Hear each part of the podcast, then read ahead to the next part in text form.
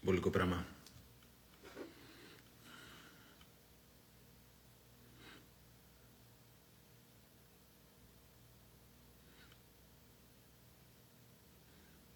Σε βλέπω Βάλια. Γεια σου Λιάκη. Γεια σου Στεφανία. Καλησπέρα κύριε Ταξιάρχη. Καλησπέρα Μαράκη. Γεια σου Γιώτα. Γεια σου Σάμπαχα, σε βλέπω. Γεια, γεια, γεια, γεια σου Αγγελική. Κουμπάρα, κουμπάρα, καρδούλες βλέπω. Ελπίζω να μην ο κουμπάρος εκεί κοντά. Βάλια μου, Στέφη μου, μωρό μου, μωρό μου, μωρό μου, μαράκι μου. Γαπούλα μου. Hello self-worth. Γεια σου Τζινάκη. Γεια σου και από τα Γιάννηνα. Γεια σου μαράκι μου γλυκό. Άρε Κώστα μου, γεια σου αγαπημένο μου Κώστα. Κώστα Κρομίδα, μεγάλε. Μάικ, ναι, βλέπω μας κάνατε follow τελικά κύριε πρόεδρε, έτσι; Εντάξει. Και με και εσείς μου λείψατε. Απλώς είπα λίγο να το... Γεια σου Χριστινάκη, είπα λίγο να το αραιώσω για να μην γίνω και κουραστικός. Γεια σου Λενάκη μου και είπα να το κάνω. Δεν φαίνομαι. Κάτσε ρε. Γεια σου Ρούλα. Φαίνομαι ρε. Γεια σας από Θεσπρωτία. Είπα να το κάνω λίγο πιο αραιό. Είπα να το κάνω μία φορά τον μήνα να μην το παρακάνουμε. Οπότε να βρούμε ένα, μια μέση οδό τέλος πάντων. Το μέτρο που έλεγαν οι αρχαίοι. Καλησπέρα, καλησπέρα, καλησπέρα και γεια σας. Γεια σου Λίζα. Γεια σου Αναστασία. Γεια σου Ρε Τζόρτζ. Εντάξει, το ξέρω, έπαιξα τελικά σου πω, γι' αυτό δεν ήρθα. Ε, σήμερα θα είναι ένα... Φαινόμαστε, εντάξει, πολύ χαίρομαι. Ε, σήμερα είναι ένα live ε, το οποίο είναι και αυτό λίγο ιδιαίτερο, γι' αυτό ήθελα να το κάνω και μόνος μου. Ε, πρώτα απ' όλα δεν θα πω, δεν θα προτείνω κάποιο βιβλίο όπως συνήθως κάνω, γιατί θα κάνω ένα live μόνο, θα κάνω κάποια live μόνο με βιβλία που αγαπώ, τα οποία θέλω να δώσω κάποια κομμάτια μέσα από τα βιβλία και θα είναι κάποια αφιερώματα σε αγαπημένα βιβλία, τόσο ελληνικά όσο και ξένα. Επίσης, απολογούμε για το γεγονός ότι δεν θα μπορώ να βλέπω τα σχόλια γιατί την ώρα. Γεια σου, Μιράκη, γεια σου, Μορουλίνη, νίνη, νίνη, νίνη. Ε, δεν θα μπορώ να βλέπω τα σχόλια εκείνη τη στιγμή γιατί προσπαθώ να είμαι συγκεντρωμένος σε αυτά που θέλω να πω. Θέλω να πω κάποιες ιστορίες. Οπότε απολογούμε γι' αυτό, για κάποια σχόλια που δεν θα δω. Και τώρα που βγάζω τα γυαλιά δεν θα δω σχεδόν κανένα σχόλιο. Ε, υπάρχει ένα θέμα το οποίο είναι πολύ σημαντικό. Είναι τελικά το ποιος είμαι. Είναι ποια είναι η φωνή μου, είναι τι θέλω, ποιος είμαι μέσα μου. Υπάρχει κάτι το οποίο καμιά φορά το λέμε συνείδηση, το λέμε καμιά φορά έκτη αίσθηση, το λέμε τη φωνή που έχουμε μέσα μας, το λέμε ένστικτο, το λέμε Θεό, είναι κάτι το οποίο είναι μέσα μας. Και είναι πάρα πάρα πάρα πολύ αληθινό, είναι δικό μας, είναι τόσο δικό μας όσο είμαστε κι εμείς. Αλλά σε έναν κόσμο ο οποίος είναι υπερσυνδεδεμένος και παίζει ένα Viber, ένα WhatsApp, ένα Messenger, ένα mail, ένα τηλέφωνο, ένα ραδιόφωνο, μια τηλεόραση, social από εδώ από εκεί, έχω χάσει τη σύνδεση με το μέσα μου. Και έχω ξεχάσει ουσιαστικά συχνά ποια είναι η πραγματική, πραγματική, πραγματική μου φωνή. Θέλω να ξεκινήσω με μια ιστορία. Είναι λοιπόν ε, Ιούνιος του 2017 εδώ και χρόνια από τότε παρακολουθώ τον Σάρμα. Όσοι με παρακολουθείτε, ξέρετε ότι ο Ρόμπιν Σάρμα είναι από τους μέντορες μου. Είναι ο άνθρωπος που έχει γράψει, έχει γράψει το Μοναχό που πούλησε τη Ferrari, έχει γράψει το Ηγέτη χωρίς τίτλο, έχει γράψει το 5am Club, έχει γράψει πολλά βιβλία και είναι άνθρωπος ο οποίος με έχει επηρεάσει πάρα, πάρα πολύ. Είναι Ιούνιος λοιπόν του 17 και θα πάω πρώτη φορά να τον γνωρίσω σε ένα από τα live events που κάνει στο Toronto. Κάνει δύο σεμινάρια το χρόνο. Το ένα είναι το Personal Master και το άλλο είναι Titan. Πάω λοιπόν να το γνωρίσω ότι τύπος πραγματικά είναι καθηλωτικός, να έρθετε σε επαφή με τους ανθρώπους που θαυμάζετε, ε, που σέβεστε, που σας επηρεάζουν, είναι άλλη ενέργεια από κοντά. Τέλος πάντων, ο Σάρμα έχει φέρει έναν τύπο ο οποίος μας μιλάει ανάμεσα σε άλλα. Αυτός είναι ένας πρωταθλητής του NFL. Το NFL είναι το αμερικάνικο ποδόσφαιρο, αυτό το οποίο βλέπουμε στις ταινίες, όχι το δικό μας, το αμερικάνικο ποδόσφαιρο. Είναι ίσως από τους σημαντικότερους από τους σημαντικότερους παίκτες του NFL και μας μοιράζεται μια ιστορία μαζί μας. Έχει πάθει πριν από χρόνια ένα ατύχημα, ένα πάρα πολύ άσχημο ατύχημα, το οποίο τον έχει καθυλώσει σχεδόν σε αναπηρική καρέκλα. Οι διαγνώσεις των γιατρών δεν είναι καθόλου καλές. Του λένε ότι μάλλον δεν θα ξαναπερπατήσει ποτέ. Ο άνθρωπος έχει στεναχωρηθεί πάρα, πάρα, πάρα πολύ γιατί ο αθλητισμός είναι η ζωή του. Αλλά ουσιαστικά το παλεύει, το ψάχνει γιατί θέλει να βρει τον γιατρό ο οποίος θα τον βοηθήσει να σταθεί στα πόδια του. Πάει στον πρώτο γιατρό, ο Ο πρώτος γιατρός του λέει ότι δεν έχεις ούτε μία στο εκατομμύριο πιθανότητα να ξαναπερπατήσεις. Πάει στο δεύτερο γιατρό. Ο δεύτερος γιατρός του λέει ακριβώς την ίδια ιστορία. Δεν έχεις ούτε μία στο εκατομμύριο πιθανότητα να ξαναπερπατήσεις, φίλε μου. Μην τα πολυλογώ, πηγαίνει νομίζω σε 7 ή σε 8 γιατρούς. Μπορεί αυτό να κάνω λάθος. Πάει στον 8ο ή στον 9ο γιατρό, ο οποίος είναι ο πρώτος, ο οποίος του αφήνει κάποια ψήγματα ελπίδας.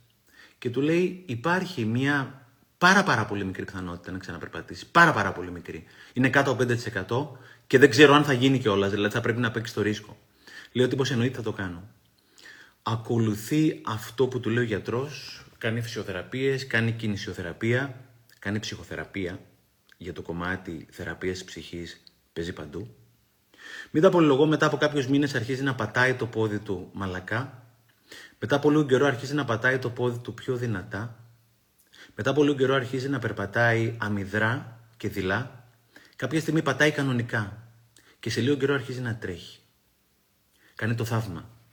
Και μετά από λίγο καιρό επανέρχεται στην ενεργό δράση και κάνει αυτό το οποίο δεν περιμένει κανένας άνθρωπος, επανέρχεται ξανά, ξαναγίνεται από του πρώτου του NFL. Η συγκλονιστική δεν είναι ιστορία. Ιστορία. Το συγκλονιστικό είναι αυτό που μας είπε στο τέλος της ιστορίας. Μας είπε ότι το ότι δεν θα ξαναπερπατήσω ήταν η ιστορία των γιατρών. Δεν ήταν όμως η δική μου ιστορία. Η δική μου ιστορία ήταν θα ξαναπερπατήσω, θα ξανατρέξω και θα ξαναγίνω αυτός που ήμουνα. Με συγκλώνησε η ιστορία, αλλά πιο πολύ με συγκλώνησε ο τρόπος που ουσιαστικά το έθεσε σε λέξεις. Ότι αυτό δεν ήταν η δική μου ιστορία. Η δική μου ιστορία ήταν άλλη. Και κάνω μια ερώτηση σε όσοι είμαστε εδώ πέρα. Ποια είναι η δική σου ιστορία; Ποια είναι η δική σου, δική σου, δική σου, δική σου ιστορία; Το λέω και σε μένα να το ακούσω και να αναρωτηθώ. Όχι του μπαμπά σου, ούτε της μαμάς σου, ούτε των αδερφιών σου, ούτε των παιδιών σου, ούτε του συστήματος, ούτε του COVID, ούτε το media, ούτε του Μητσοτάκη, ούτε του Τσίπρα, ούτε του Φούφουτου. Ποια είναι η δική σου δική σου ιστορία; Γιατί ξέρεις, ο καθένας μας έχουμε μια δική μας ιστορία, έχουμε μια δική μας αλήθεια, έχουμε μια δική μας φωνή, η οποία έχει πέσει πάρα, πάρα πολύ φασαρία επάνω και την έχουμε κουκουλώσει κιόλας γιατί. για πολλούς λόγους. Γιατί μας έχουν μάθει να είμαστε καλά παιδιά όπως κάναμε με το δάσκαλό μου τον Καλογύρο ένα live. Γιατί, γιατί, γιατί, γιατί, οτιδήποτε. Και ποια είναι η δική μου ιστορία, είναι η ερώτηση. Γιατί ο καθένας μας μέσα έχει μια δική του, δική του, δική του ιστορία. Και όσοι είμαστε εδώ πέρα, νομίζω ότι ο καθένας ξέρουμε πολύ καλά ποια είναι η δική του ιστορία. Απλώς την έχουμε κουκουλώσει πολύ πολύ καλά κάποιες φορές. Γιατί θα πρέπει να ξεβολευτούμε. Ξέρω πάρα πάρα πολύ καλά. Πολύ καλύτερα από οποιοδήποτε ξενάκι και σάρμα και καλογύρου κτλ. Ξέρω πολύ καλά αν πρέπει να είμαι στη σχέση που είμαι αυτή τη στιγμή ή αν δεν θέλω να είμαι. Και εννοείται δεν πρέπει όλοι να χωρίσουν, εννοείται. Αλλά αν κάποιος έχει εξαντλήσει τα όρια και πρέπει να χωρίσει, πρέπει να χωρίσει. Ξέρω πολύ καλά αν η δουλειά στην οποία πηγαίνω είναι αυτή που με εκφράζει ή χαίρομαι ιδιαίτερα αυτή την εποχή λόγω COVID που δεν χρειάζεται να πηγαίνω στο γραφείο και να βλέπω όλες αυτές τις φάτσες που δεν γουστάρω και να μην κάνω στο φινάλε αυτό το οποίο γουστάρω. Ξέρω πολύ καλά ότι πραγματικά θέλω να βγάλω από το σιρτάρι εκείνο το project το οποίο έχει αραχνιάσει και όλο παραμυθιάζω τον εαυτό μου και του λέω ότι όταν θα είσαι έτοιμος, μεγάλε, θα ξεκινήσεις. Και ξέρει, δεν είσαι ποτέ έτοιμος, πρέπει να ξεκινήσεις.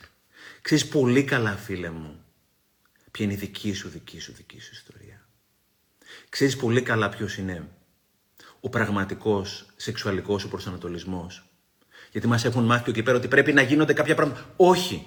Το σώμα μου, η ψυχή μου, τα κέφια μου, τα συναισθήματά μου είναι όλο δικά μου. Στο βαθμό που δεν παραβιάζω και δεν βιάζω τα συναισθήματα κάποιου άλλου ανθρώπου. Ξέρω πολύ καλά ποιος είμαι μέσα μου. Απλώς για κάποιους λόγους το έχω κουκουλώσει. Για να μην πονάω, λέω την άλλη εβδομάδα, τον άλλο μήνα, με το που θα τελειώσουμε από την COVID, κάποια στιγμή θα κάνω την κουβέντα κτλ. Και μέσα μου ξέρω πολύ καλά ποια είναι η αλήθεια μου. Και η αλήθεια μου, η φωνή της συνείδησής μου, η αληθινή μου φωνή, ο αληθινός μου εγώ, η πλάκα είναι ότι είναι σαν ένα καταράκτης. Είναι σαν ένα ποτάμι το οποίο τρέχει προς το καταράκτη. Και σε όλη μου τη ζωή αυτό το πράγμα που κάνει είναι με παρασύρει προς τον καταράκτη. Απλώς έχω γατζωθεί και δεν πηγαίνω. Γιατί συχνά δεν θέλω να παραδεχτώ την αλήθεια μου για πολλούς και διαφορετικούς λόγους.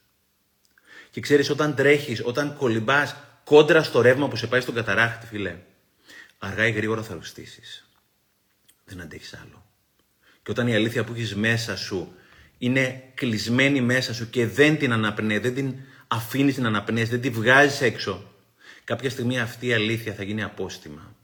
Θα μεγαλώσει, θα μεγαλώσει και στο τέλος κάποια στιγμή θα σε αρρωστήσει και μετά θα σε πεθάνει, θα σε σκοτώσει κυριολεκτικά. Έχεις δύο επιλογές. Την αλήθεια σου και την πραγματική σου φωνή και αυτό το οποίο πραγματικά ορίζει η δική σου συνείδηση να το σεβαστείς και να το εφαρμόσεις ή να το παρκάρεις, να το αναβάλεις, να αρρωστήσεις και μετά ακόμα από την αρρώστια να σκέφτεσαι αν ουσιαστικά θα πεις την αλήθεια σου ή όχι. Πρόσφατα η Σοφία Μπεκατόρου, η οποία είναι και πολύ φίλη και πραγματικά με τιμά ιδιαίτερα να έχω τέτοιους φίλους. Είναι ένας άνθρωπος ο οποίος είναι άνθρωπος αξιών. Γεμάτος αξίες. Έβγαλε τη δική της την αλήθεια. Ήταν υπόλογη απέναντι στη συνείδησή της προκειμένου να μιλήσει και να υπακούσει τη συνείδηση που έλεγε να πει αυτό που την πονούσε, που τη βασάνιζε, που οτιδήποτε τα ξέρει καλύτερα η Σοφία. Ήταν κάτι το οποίο τη βασάνιζε πολλά πολλά χρόνια. Αλλά κάποια στιγμή έρχεται η ώρα να μιλήσει η συνείδησή σου. Έρχεται η ώρα να επιτρέψεις τη συνείδησή σου για να μιλήσει. Και μιλώντας Σοφία και λέγοντας τη δική της την αλήθεια, βοήθησε πάρα πάρα πολλούς ανθρώπους, όχι μόνο γυναίκες κατά ανάγκη, στην Ελλάδα και στο εξωτερικό. Γιατί είναι μια διεθνή προσωπικότητα η Σοφία. Να πούνε και αυτή τη δική τους την αλήθεια. Όλοι διψάμε για την αλήθεια μας, φίλε. Και πολύ συχνά την έχουμε πιεσμένη την αλήθεια μέσα. Γιατί ξέρεις, λέω τώρα, αν είμαι Σοφία και το πω, θα μου σούρουνε και θα μου πούνε τώρα το θυμήθηκε και θέλει ουσιαστικά ιστεροφημία και και και και και. Και πολλές φορές κρατάω την αλήθεια μου εγκλωβισμένη, φοβούμενος τι θα μου σύρουν.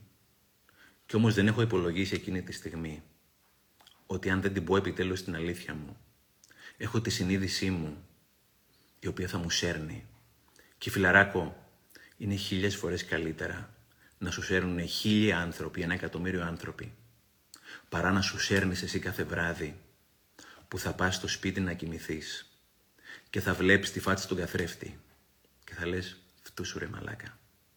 Πάλι δεν τόλμησες. Πάλι δεν είπες την αλήθεια σου. Πάλι κόλωσες.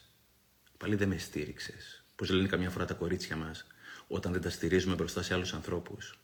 Έτσι θα πει και ο εαυτός σου, φτού σου. Δεν με στήριξες, πάλι δεν είπες το όχι. Και είναι πάρα πολύ άσχημο το συνέστημα να κοιμάσαι με έναν εαυτό, ο οποίος δεν έχει τολμήσει να πει την αλήθεια του. Όπως έλεγε ο φίλος μου Βασιλιάδης, η αυτολύπηση είναι το χειρότερο συνέστημα του κόσμου. Οπότε, φίλε, είναι ευεργετικό, είναι λυτρωτικό να πεις την αλήθεια σου.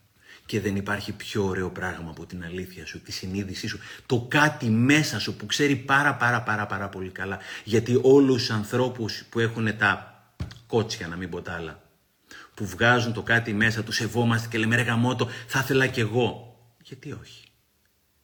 Λέει η Βένα Καλογύρου, η σύζυγος του Αντώνη λέει καμιά φορά ότι ο δράκος έχει δύναμη στο σκοτάδι. Όταν έχεις κλειστό το φως, ο δράκος έχει δύναμη αλήθειας σου. Όταν ανοίξει το φως, δεν έχει καμία δύναμη. Οπότε όλο αυτό που έχουμε μέσα μας και για κάποιο λόγο ο καθένας μας έχει το δικό του αγκάθι. Φυσικά έχω και εγώ το δικό μου. Και το κρατάμε μέσα μας. Είναι κάτι που μόλις ανάπτυξε το διακόπτη. Είχε εξαφανιστεί και λες, αυτό ήτανε. Αυτό ήτανε. Μιλούσα πρόσφατα και η αλήθεια κάνει καλό όχι μόνο σε σένα αλλά κάνει και στον άλλον ο οποίος, τον οποίον συχνά δεν του τη λες για να τον προστατεύσεις. Ήμουνα πρόσφατα με έναν φίλο, με έναν πολύ φίλο, και κάποια στιγμή αυτός ο φίλος μου έλεγε για την πολύ δύσκολη σχέση που είχε με τον μπαμπά του. Υπήρχε ένας τείχο, διπλό, τριπλό τούβλο ανάμεσά τους, δεν είχαν επικοινωνήσει ποτέ στη ζωή τους. Του είχε θυμό, του είχε μίσος, έτρεφε κακή απέναντι στον πατέρα του και και και. Ήταν δύο άνθρωποι που ήταν δύο άνθρωποι τελείως ξένοι μεταξύ τους. Κάποια στιγμή λοιπόν ο μπαμπάς του, ο μπαμπάκας του, και είπα στο φίλο μου πολλά respect για τον μπαμπά σου. Του ήρθε κάποια στιγμή εκείνη η επιφύτηση που λέμε, που του ήρθε η ανάγκη να βγάλει την αλήθεια του από μέσα που τον έτρωγε 30 χρόνια και δεν την είχε μοιραστεί με το παιδί του. Και κάποια στιγμή του είπε κάποια πράγματα που ήταν σοκαριστικά. Για εκείνον, για τη μητέρα του και για τη σχέση μεταξύ τους. Ο φίλος μου σοκαρίστηκε γιατί δεν είχε σχεδόν καμία σχέση με τον μπαμπά του. Πόσο μάλλον που ο μπαμπάς του αναγκάστηκε να του πει όλη την αλήθεια, η οποία ούτως ή άλλως ήταν σοκαριστική. Μου λέει: Σοκαρίστηκα, δεν ήξερα τι να πω. Δεν, υπήρχε, δεν, δεν μπορούσα να εκφράσω καν το συνέστημά μου. Μετά από δύο-τρεις μέρες, μου λέει ο φίλος μου, αυτή η κίνηση του μπαμπά μου να μου πει την αλήθεια του με έφερε ασύλληπτα κοντά του. Έσπασε αυτό τον τοίχο που υπήρχε 30-30 τόσα χρόνια και πραγματικά ένιωσα κοντά στον πατέρα μου. Ένιωσα κοντά με λίγο άχαρο τρόπο, με λίγο μπαμ. Πέφτουν τα τούβλα και σπάει. Κι όμως είναι πρώτη φορά που ένιωσα ότι ήταν ο πατέρας μου. Αυτός ο μπαμπάς είχε ένα δίλημα. Για 30 χρόνια ή όσα χρόνια δεν έχει σημασία, κρατούσε την αλήθεια του μέσα και φοβόταν να την πει στο παιδί του. Κι όμως αυτή η αλήθεια, η ομοία αλήθεια κάποιες φορές, είναι αυτή που τον έκανε ξανά μπαμπά και τον ενώσε με το παιδί του. Είναι τεράστια η δύναμη της αλήθειας. Η αλήθεια, η συνείδηση, η εκτιένστηση, η διέστηση, το ένστικτο, όπως θες πες το αδερφέ. Είσαι εσύ. Απλώς μας έχουν μάθει ότι αυτό το πράγμα άστο, άστο, δεν κάνει, δεν κάνει, δεν κάνει, δεν είναι σωστό, φοβόμαστε και και και και τα λοιπά. Και η αλήθεια δεν είναι απαραίτητο να είναι σε επίπεδο του μπαμπά του φίλου μου ή της Σοφίας Μπεκατόρου, μπορεί να είναι και μικρότερες αλήθειες. Ξέρουμε όλοι τι πρέπει να κάνουμε εδώ πέρα μέσα, άσχετα αν το κάνουμε ή όχι. Είναι περίπου ένας μήνας πια πριν. Έχω πάει να πάρω τα κορίτσια μου, τις κόρες μου από τη μαμά τους. Είναι τρίτη και έχω να τις πάρω για να κάνουμε τα δικά μας. Έχω συνεχθεί με τις κόρες μου 4,5 ώρα το απόγευμα να πάω να τις πάρω από τη μαμά τους. Περιμένω 4,5 κάτω δεν έχουν έρθει, έχει πάει 4 και 35, δεν έχουν έρθει ακόμα οι κόρες μου. Τέλος πάντων, ανεβαίνω πάνω να πω και ένα γεια και περιμένω τα κορίτσια μου. Η μία ήταν στο Netflix και η άλλη ήταν στο tablet. Γιατί όποιος νομίζει ότι δεν έχω κι εγώ νορμάλ παιδιά, κάνει λάθος. Πέφτει και εμάς, κυρία, μην ανησυχείτε. Λέω, παιδιά, πρέπει να φύγουμε. Ναι, μπαμπά, φεύγουμε. Ναι, μπαμπά, φεύγουμε. 4 και 35, μπαμπά, φεύγουμε. Πάει 4 και 40. Λέω, παιδιά, πρέπει να φύγουμε. Ναι, μπαμπά, φεύγουμε. Πάει τελικά 4 και 53. Έχω φτάσει κάποιοι στα όρια μου. Και η φωνή μέσα μου μου λέει ότι πρέπει να δώσω ένα μάθημα στα παιδιά μου. Ένα μάθημα συνέπειας. Γιατί συνεπής για μένα είναι να είμαι πρώτα απ' όλα συνεπής, να μάθω συνεπής, να είμαι συνεπής απέναντι στον εαυτό μου. Και μας έλεγε ο Σάρμα ότι if you're not early, you're late. Αν δεν είσαι νωρίς, είσαι αργά. Αν δεν είσαι 4 και 59 έτοιμος, είσαι πραγματικά έχεις καθυστερήσει. Η φωνή μέσα μου λέει ότι πρέπει να το κάνω αυτό το πράγμα. Είναι 4 και 53, λέω στι κόρε μου, παιδιά, εγώ κατεβαίνω κάτω στο αυτοκίνητο, σε ένα λεπτό θα έχω φύγει. Όποια θέλει έρχεται μαζί μου, γιατί ξέρεις, η αγάπη φιλαράκο είναι τέχνη. Κάποια στιγμή πρέπει να είσαι ειλικρινής απέναντι στον εαυτό σου και στον άλλον. Και κάποιες φορές χρειάζεται να πονέσεις τον άλλον, γιατί το να τον ταντεύω σε όλη μου τη ζωή δεν κάνει καλό ούτε σε μένα, αλλά ούτε και σε αυτόν που νομίζω ότι κάνει καλό. Κατεβαίνω 4 και 53 κάτω. Έχω πει στα κορίτσια ότι σε ένα λεπτό εγώ θα φύγω. Έχω κάνει όμως μια συμφωνία με τον εαυτό μου, γιατί η σημαντικότερη συμφωνία της ζωής μας είναι η συμφωνία μας με τον εαυτό μας. Έχω συμφωνήσει με τον εαυτό μου ότι θα φύγω 5 η ώρα, θα του δώσω τελικά 7 λεπτά. Περιμένω, 5 ώρα δεν έχει κατέβει κανένας. Η συνείδησή μου, η φωνή μέσα μου, ό,τι θες πες το αδερφέ, μου λέει να φύγω, να με συνεπείς απέναντι στον εαυτό μου. Φεύγω. Πέντε λεπτά αργότερα με παίρνει μεγάλο μου κόρη τηλέφωνο. Μπαμπά μου λέει: Θα έρθει να με πάρει. Λέω: Μωρό μου, έχω πει ότι εγώ πέντε, έχω, φύ, έχω πει σε ένα λεπτό θα έφευγα, δεν είναι το πέντε η ώρα. Αν μπορεί η μαμά να σας φέρει, απλώς η μαμά της είχε κανονίσει κάτι άλλο, οπότε δεν μπορούσε, είναι λογικό. 5 και 15 μου στέλνει να μείνει με μαμά του, Στέφανε, σε παρακαλώ, πάρε τα παιδιά κτλ. Ήμουν ακάθετο στην απόφασή μου. Γιατί αυτό το κάτι μέσα μου, αυτή η συνείδησή μου, αυτή η έκτη αίσθηση, αυτή η διέστηση, έχουμε ένα ανθρωπάκι μέσα μας που είναι αλάνθαστο φίλοι. Απλώς έχουμε σταματήσει να το ακούμε και έχουμε χάσει την επαφή μαζί του. Και συχνά, όταν με ρωτάνε κάποιοι άνθρωποι μέσα από τα social, κάποιες ερωτήσεις προσωπικές, επαγγελματικές κτλ. Του λέω φιλαράκο, Ξέρεις πολύ καλύτερα από μένα τι πρέπει να κάνεις. Ξέρεις πολύ καλύτερα ποια είναι η αλήθεια σου. Ξέρεις πραγματικά αν αυτή είναι η δουλειά που σε εκφράζει. Ξέρεις πραγματικά αν είναι η σχέση που σε εκφράζει. Ξέρεις πραγματικά αν αυτή η ζωή που σε εκφράζει. Πήρα το ρίσκο εκείνη την ημέρα. Δεν ήξερα πώς θα το πάρουν οι κόρες μου. Μπορούσαν να θυμώσουν, μπορούσαν να νομίζουν ότι ο μπαμπάς θύμωσε και έφυγε. Δεν ήξερα αν η πρώην γυναίκα μου θα με στηρίξει. Και όταν έχεις χωρίσει, είναι λογικό κάποιες φορές να μην στηρίζει ένας τον άλλον. Αλλά η φωνή μέσα μου μου έλεγε ότι έπρεπε να είμαι συνεπής με αυτό το οποίο αποφάσισα και πρέπει να δώσω στα παιδιά μου ένα μάθημα συνέπειας. Την άλλη μέρα, 8 και 15, είχα να πάρω τη μικρή μου να την πάω σχολείο. 8 και 14 η μικρή ήταν κάτω. το είχε πάρει το μάθημα της συνέπειας. Αλλά το ζητούμενο δεν είναι να έχεις το αποτέλεσμα το οποίο θέλεις. Δεν είναι ζητούμενο ότι θα έπαιρνε, ζητούμενο ήτανε, αλλά δεν εξαρτάται η επιτυχία κατά πόσον τελικά το πήρε το μάθημα θα μπορούσε και να μην το είχε πάρει. Το να είσαι συνεπής με τη συνείδησή σου είναι επί της διαδικασίας. Γιατί αυτό το πράγμα δεν θα σε πάει κατά ανάγκη σε αυτό το οποίο είναι αντικειμενικά σωστό. Αλλά θα σε πάει εκεί που πραγματικά εσύ θεωρείς εσύ, η ψυχή σου και η συνείδησή σου ότι είναι σωστό. Και γι' αυτό δεν υπάρχουν όλα τα λεφτά του κόσμου, όλα τα λεφτά του Elon Musk και του Μπέζου και του, του Bezos και του Bill Gates και του Warren Buffett δεν φτάνουν για να εξαγοράσουν το συνέστημα ότι νιώθω ότι είμαι, όπως έλεγε ο σοφός λαός, ήσυχος με τη συνείδησή μου. Όταν δεν το κάνεις αυτό το πράγμα θα σε τρώει φιλαράκι. Και το ξαναλέω, δεν θα σε πάει στο σωστό. Θα σε πάει όμως σε αυτό το οποίο θεωρείς ότι ότι είναι σωστό. Και αυτό είναι εξαιρετικά σημαντικό. Και είναι πολύ σημαντικό να κάνεις αυτό το οποίο πιστεύεις. Είναι 1998 Έχω φύγει από τον Όμιλο Sky, δούλευα χρόνια στον Όμιλο Sky στο διαφημιστικό τμήμα. Είναι καλοκαίρι και έχω μια πολύ, είμαι στο κομμάτι διαφήμιση και έχω μια πολύ καλή ιδέα, θεωρώ, προκειμένου να κάνω μια διαφημιστική εταιρεία, ένα media shop, ένα media specialist. Media specialist είναι, είναι μια εξειδικευμένη εταιρεία που αγοράζει χρόνο και χώρα από τα ΜΜΕ, να κάνω μια δική μου εταιρεία. Έχω φτιάξει το τέλειο σχέδιο, θεωρώ ότι είναι φανταστική η ιδέα μου. Το μέσα μου λέει σίγουρα ότι είναι φανταστική η ιδέα μου. Πηγαίνω σε τρεις φίλους μου οι οποίοι είναι κορυφαίοι στο κομμάτι της διαφήμισης. Τους ρωτάω και τους τρεις τη γνώμη τους. Και οι τρεις μου λένε ότι η ιδέα είναι καταπληκτική, αλλά στην Ελλάδα αυτή η ιδέα είναι τόσο πρωτοποριακή που δεν θα δουλέψει. Το κάτι μέσα μου μου έλεγε οπωσδήποτε να το κάνω αυτό το πράγμα, γιατί δεν υπάρχει χειρότερο πράγμα να έχεις μια πολύ ωραία ιδέα, να μην την κάνεις και κάποια στιγμή να την κάνει κάποιος άλλος. Οπότε λέω χίλιες φορές θα το κάνω εγώ, μόνο και μόνο για να μην δω κάποιον άλλο να το κάνει. Έφταξα την εταιρεία μου, η εταιρεία μου λεγόταν Income, διήρκεσε η ζωή της 18 χρόνια, ήταν μια πολύ μεγάλη εταιρεία στο χώρο, απασχόλησε τα ντουζένια της έως και 35 άτομα προσωπικό και είχε εκατομμύρια ευρώ τζίρο. Αναγκάστηκα να την κλείσω το 2015 γιατί είχα τρελάνει ίσπρακτα γιατί η κρίση επηρέασε πάρα πολύ τη διαφήμιση και φυσικά έκανα και εγώ τα λάθη μου γιατί δεν γίνεται ποτέ να μην φταίμε δεν υπήρχε το να κλείσεις μια μεγάλη εταιρεία, να πτωχεύσει μια μεγάλη εταιρεία σαν και αυτή είναι πάρα πάρα πολύ δύσκολο, φίλε. Πάρα πάρα πολύ δύσκολο και έχει και πολλές νομικές και όχι μόνο συνέπειες για τον διαχειριστή δηλαδή για μένα. Ούτε ένα δευτερόλεπτο δεν μετάνιωσα το ότι έκανα αυτό το οποίο όριζε η συνείδησή μου, να κάνω την εταιρεία μου, να κάνω το όνειρό μου πραγματικότητα και να σου πω και κάτι. Δεν θα μπορούσα επειδή πάντα πίστευα στην ιδιαίτερη σημασία του ανθρώπινου παράγοντας επιχειρήσεις. Αν φιλαράκο δεν αγαπάς τους ανθρώπους, αν πραγματικά δεν τιμάς τους συνεργάτες σου, μην γίνεις επιχειρηματίας. Οπότε τίμησα τους συνεργάτες μου. Έμαθα να κοουτσάρω τους ανθρώπους, γι' αυτό έκανα. Γι' αυτό πήγε καλά η επιχείρηση. Τέλος, αυτό έκανα εγώ. Στην... Αυτός ήταν ο ρόλος μου στην επιχείρηση.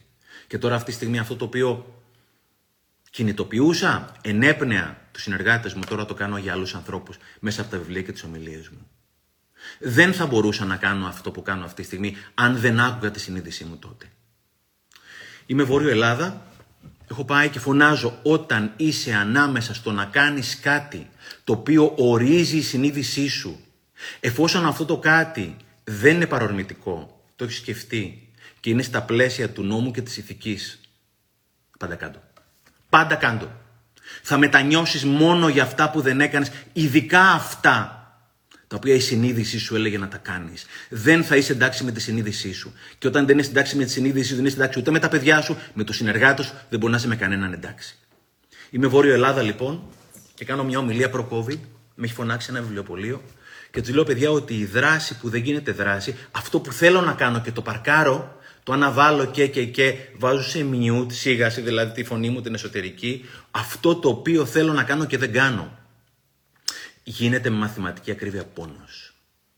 Αυτή η αλήθεια που θέλω να πω και δεν την έχω πει και αυτό που θέλω να κάνω, ό,τι και να είναι αυτό και δεν το κάνω γίνεται μαθηματική ακρίβεια πόνος.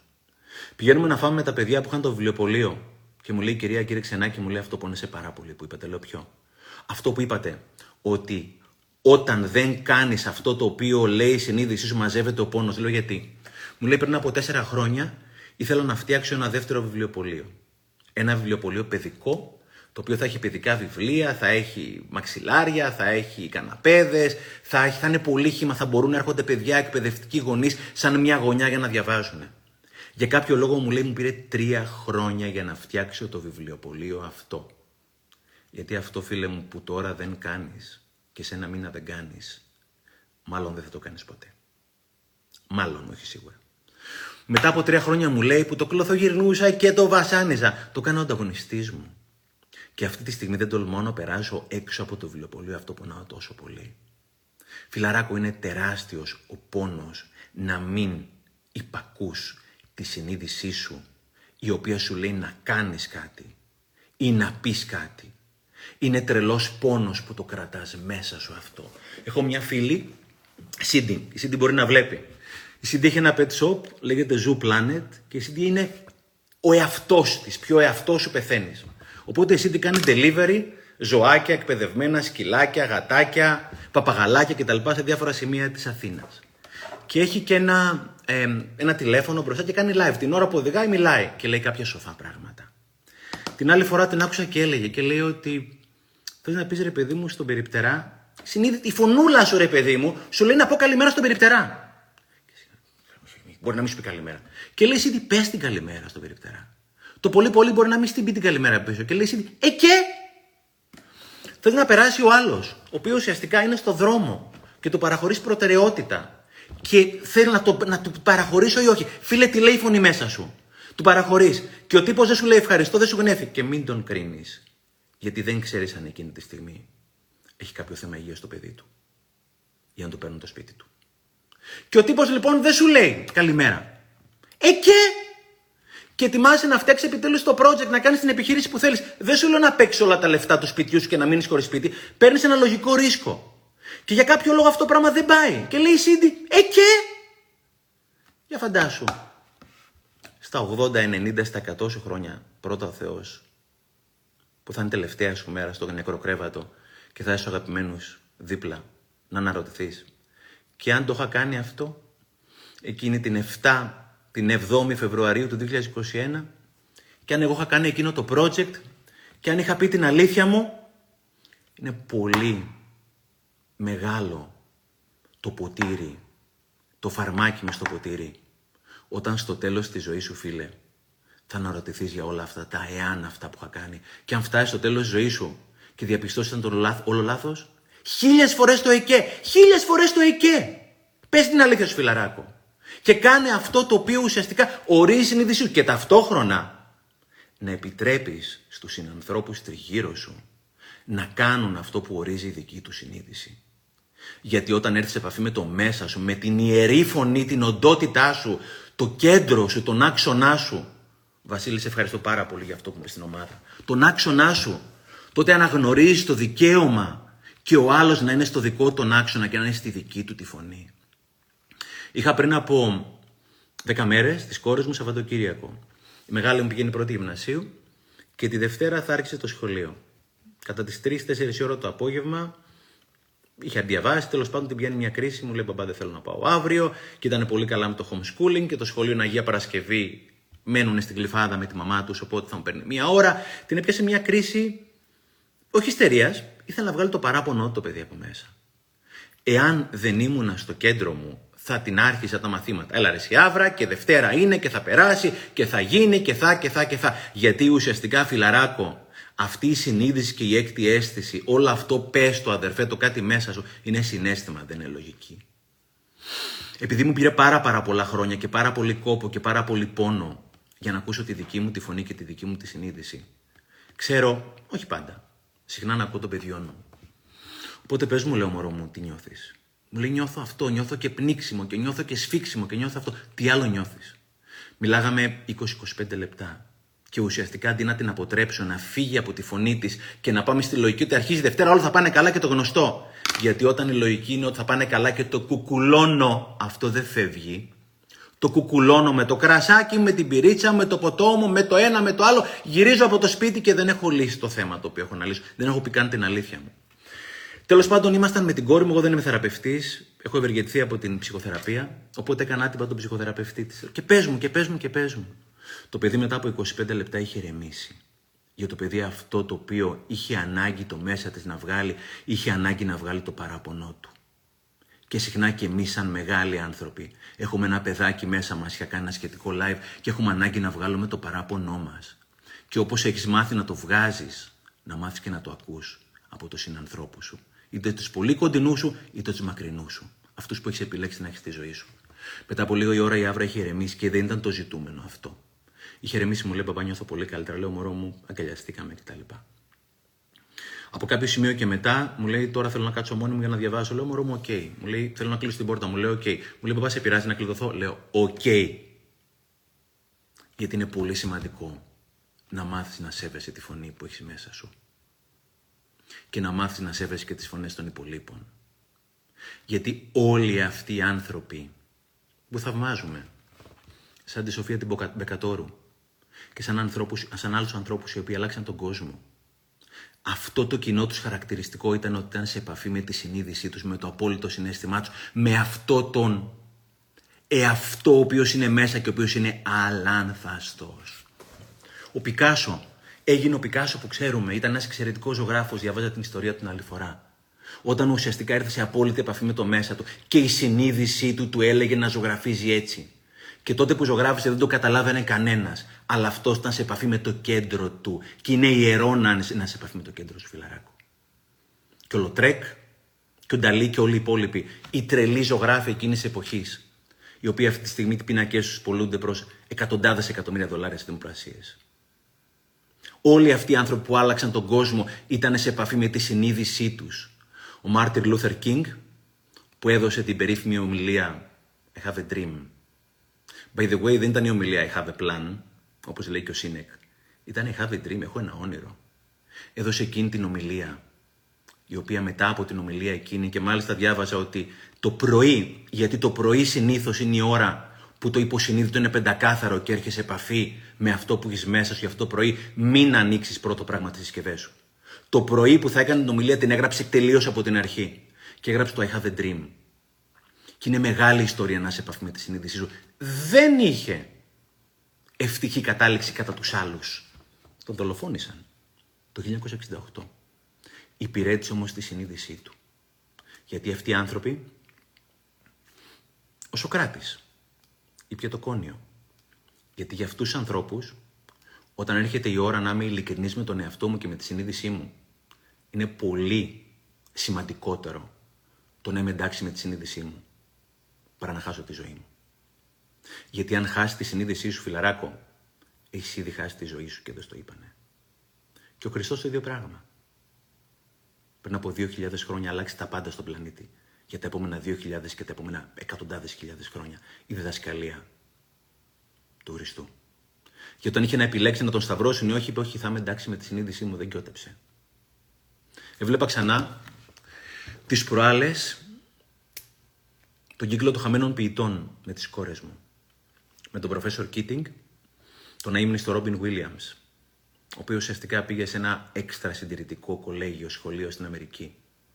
Ένα σκουριασμένο και τους έμαθε να ακούν τη φωνή τους. Αν θυμάστε το Seize the Day, το Carpe Diem, το άδραξε την ημέρα. Είχε καλή κατάληξη. Για μας όχι. Τον διώξανε. Την ώρα που τον έδιωχναν βέβαια, αν θυμάστε, Ανέβηκαν 2, 3, 4, 5, 10, αν θυμάμαι καλά, μαθητές στα θρανία και του είπαν ο Captain, my Captain. Αυτό είναι να υπηρετεί τη συνείδησή σου. Αυτό είναι να κάνεις αυτό που έκανε η Σοφία Μπεκατόρου. Αυτό είναι να είσαι ειλικρινής με τον εαυτό σου. Το 1956, μια άγνωστη Αφροαμερικανίδα, η Ρόζα Πάρξ, μια άγνωστη μοδίστρα, η οποία ήταν και δεν είχε κάνει και τα σχολεία και τα μεταπτυχιακά που έχουμε κάνει εμείς, αλλά αυτοί οι άνθρωποι έχουν παιδεία και κυρίως είναι σε επαφή με το κέντρο τους. Αρνήθηκε να σηκωθεί από εκείνο το λεωφορείο στην Αλαμπάμα, όταν τότε εξευτελιστικά οι μαύροι άνθρωποι, οι συνάνθρωποι μας, ήταν υποχρεωμένοι να σηκωθούν για να δώσουν τη θέση τους άσπρου. Και είπε ότι εγώ δεν σηκώνομαι. Και είπε ο οδηγός, δεν κατάλαβα, λέει δεν σηκώνομαι γιατί όταν φυλαράκο στο κέντρο σου δεν μπορεί κανένα να σε μετακινήσει. Τη συνέλαβαν, τη βάλαν στη φυλακή και συνέχισαν στην Αλαμπάμα ένα χρόνο μποϊκοτάζ έκαναν οι, Αφρο, έκαναν οι Αφροαμερικάνοι στα μέσα μαζικής μεταφοράς και έγινε χαμός σε όλες τις ΗΠΑ και έγινε αυτό που έγινε. Για το οποίο πρέπει ξανά να παλέψουμε φυσικά με το Black Lives Matter ή οτιδήποτε άλλο. Αυτό ήταν στο κέντρο σου, φιλαράκο. Είσαι σε ένα ρυθμό μέσα σου που δεν τον ακούει κανένας άλλος, αλλά τον ακούς εσύ. Και αυτό είναι εξαιρετικά, εξαιρετικά σημαντικό. Είναι πολύ σημαντικό να ακούς το μέσα σου. Να το σέβεσαι. Είναι δικό σου και να μην το κουκουλώνεις. Κάποια στιγμή, μία από τις ταινίες που βλέπαμε ξανά με τις κόρες μου ήταν το Karate Kid, το original, όποιος το έχετε δει, με τον Mr. Miyagi και το Λαρούσο, τον Πιτσυρικά. Και του λέει κάποια στιγμή ο Πιτσυρικά του δασκάλου του Mr. Miyagi, λέει και πότε ξέρω αν είναι σωστό. Και του λέει ο δάσκαλός του και τώρα τα ξανά άκουσα μέσα από τα αυτιά ενός πενιντάρι, τότε δεν το έχω καταλάβει. Λέει όταν βγαίνει από μέσα σου, αγόρι μου, είναι αληθινό. Και όταν αληθινό για σένα, είναι σωστό για σένα και είναι και σωστό για όλο τον κόσμο. Αρκεί αυτή τη φιλοσοφία να την εφαρμόσει και στους άλλους και όχι μόνο σε σένα. Και να σταματήσουμε επιτέλους να ασχολούμαστε με αυτά τα οποία ο ένας, ο άλλος, τα μασούρι και τα λοιπά. Διάβαζα ένα ωραίο. Λέει, όταν ήμουνα 15 χρονών, έκανα αυτό το οποίο ήθελαν οι άλλοι. Όταν έγινα 35 χρονών, αναρωτιόμουν τι ήθελαν οι άλλοι. Και όταν έγινα 55 χρονών κατάλαβα ότι οι άλλοι είχαν πολλά προβλήματα για να ασχολούνται μαζί μου. Φιλαράκο, ο καθένας έχει το δικό του το κέντρο. Έχει τα δικά του τα θέματα για να ασχολείται μαζί σου. Και μόνο θα ωφελήσεις. Και φανταστείτε η Σοφία να μην έκανε αυτό που έκανε προημερών. Πόσους ανθρώπους δεν θα είχε βοηθήσει, άντρες και γυναίκες, να βγάλουν τη δική τους την αλήθεια; Γιατί όταν βγάζεις τη δική σου την αλήθεια, εμπνέεις και τους άλλους να βγάλουν τη δική τους την αλήθεια και είναι η ιερή αλήθεια του καθενός. Και η αλήθεια δεν έχει να κάνει μόνο με θέματα τόσο σημαντικά, ξαναλέω, είναι καθημερινά θέματα. Έχεις ένα ανθρωπάκι μέσα σου το οποίο ξέρει πολύ καλά κάθε φορά τι πρέπει να κάνεις. Το πρόβλημα είναι ότι δεν ακούμε το ανθρωπάκι αυτό γιατί αυτός μας μιλάει συνέχεια. Είναι 2016, έχω πάει Ηνωμένες Πολιτείες, είναι Δεκέμβριος, έχω πάει Νέα Υόρκη να παρακολουθήσω ένα πρόγραμμα, λέγεται The Leader in Me. Ένα πρόγραμμα αυτογνωσίας που έχει μπει στα σχολεία στην Αμερική, το οποίο είναι συγκλονιστικό πρόγραμμα, ε, το οποίο ήταν και η αφορμή για να, κάνω, να κάνουμε. Τίποτα δεν γίνεται από έναν άνθρωπο φυσικά. Τον έμπορο στην Ελλάδα, αυτό με τα σχολεία που με ρωτάτε πάρα πολύ, η Ρίστο Εμπαρόδο, 7 Μαρτίου, στις 5.30 ώρα το απόγευμα, θα κάνουμε ένα πολύ μεγάλο live Zoom για τον έμπορο που θα μιλήσω εγώ και τέσσερις εξαιρετικοί εκπαιδευτικοί να εξηγήσουμε ακριβώς τι είναι αυτά που κάνουμε στα σχολεία και πόσο εξαιρετικά λειτουργούν με τα παιδιά. Κλείνω την παρένθεση. Έχω φύγει λοιπόν από τη Νέα Υόρκη και έχω παρακολουθήσει το The Leader γιατί κάτι μέσα μου λέει να το παρακολουθήσω. Εγώ όταν σκέφτομαι κάτι και κάτι μέσα μου λέει να το κάνω, εφόσον δεν είναι παρορμητικό και είναι εντός ηθικής μου, το κάνω πάντα. Θα μετανιώσω μόνο για αυτά που δεν έχω κάνει όπως και όλοι μας. Φεύγω από Νέα Υόρκη και συνεχίζω γιατί έχω να παρακολουθήσω ένα δεύτερο συνέδριο το οποίο είναι στο Dallas Financial Education for Kids. Είναι για τα χρηματοοικονομικά και τα οικονομικά που μπαίνουν στα σχολεία τα αμερικάνικα από τον υπηαγωγείο. Είναι ένα τριήμερο συνέδριο και έχω πάει να το παρακολουθήσω. Είναι συγκλονιστικό γιατί ταυτόχρονα δεν είμαι σίγουρος, γιατί δίνω το χρόνο στον εαυτό μου και το χρόνο να δω τι θέλω να κάνω. Πρόγραμμα αυτογνωσίας ή επιχειρηματικότητα, γιατί θέλω να κάνω και ένα πρόγραμμα επιχειρηματικότητας στα ελληνικά σχολεία. Τελειώνει λοιπόν η τρίτη μέρα του συνεδρίου, οπότε παρακολουθώ και τα δύο για να δω τελικά τι θα κάνω από τα δύο. Τελειώνει η μέρα. Η πτήση μου είναι 10 η ώρα το βράδυ από Ντάλλας για Νέα Υόρκη. Το συνέδριο τελειώνει 5 η ώρα το απόγευμα. Είναι τρεις μέρες. Είμαι ο μοναδικός εκτός Αμερικής και δεν είμαι και εκπαιδευτικός. Όλοι οι υπόλοιποι 500 που τα παρακολουθούν είναι εκπαιδευτικοί, είναι μόνο Αμερικάνοι, ούτε καν από τον Καναδά. Αλλά it's okay. Γιατί όταν η συνείδηση το λέει, σου λέει μεγάλη θα χάσω τίποτα. Λοιπόν, η πτήση μου φεύγει 10 η ώρα το βράδυ, το συνέδριο τελειώνει 5 η ώρα το απόγευμα. Κάτι μέσα μου μου λέει να πάω στο αεροπλδρόμιο, να χαζέψω, να κολοβαρέσω, να έχω το λάπτοπ, να γράψω καμιά ιστορία. Τότε δεν έγραφα ιστορίες. Να διαβάσω ένα βιβλίο κτλ. Όμως κάτι άλλο μέσα μου. Ιερό. Το ένστικτό μου, ό,τι θέλεις, πες το. Μου είπε να μείνω.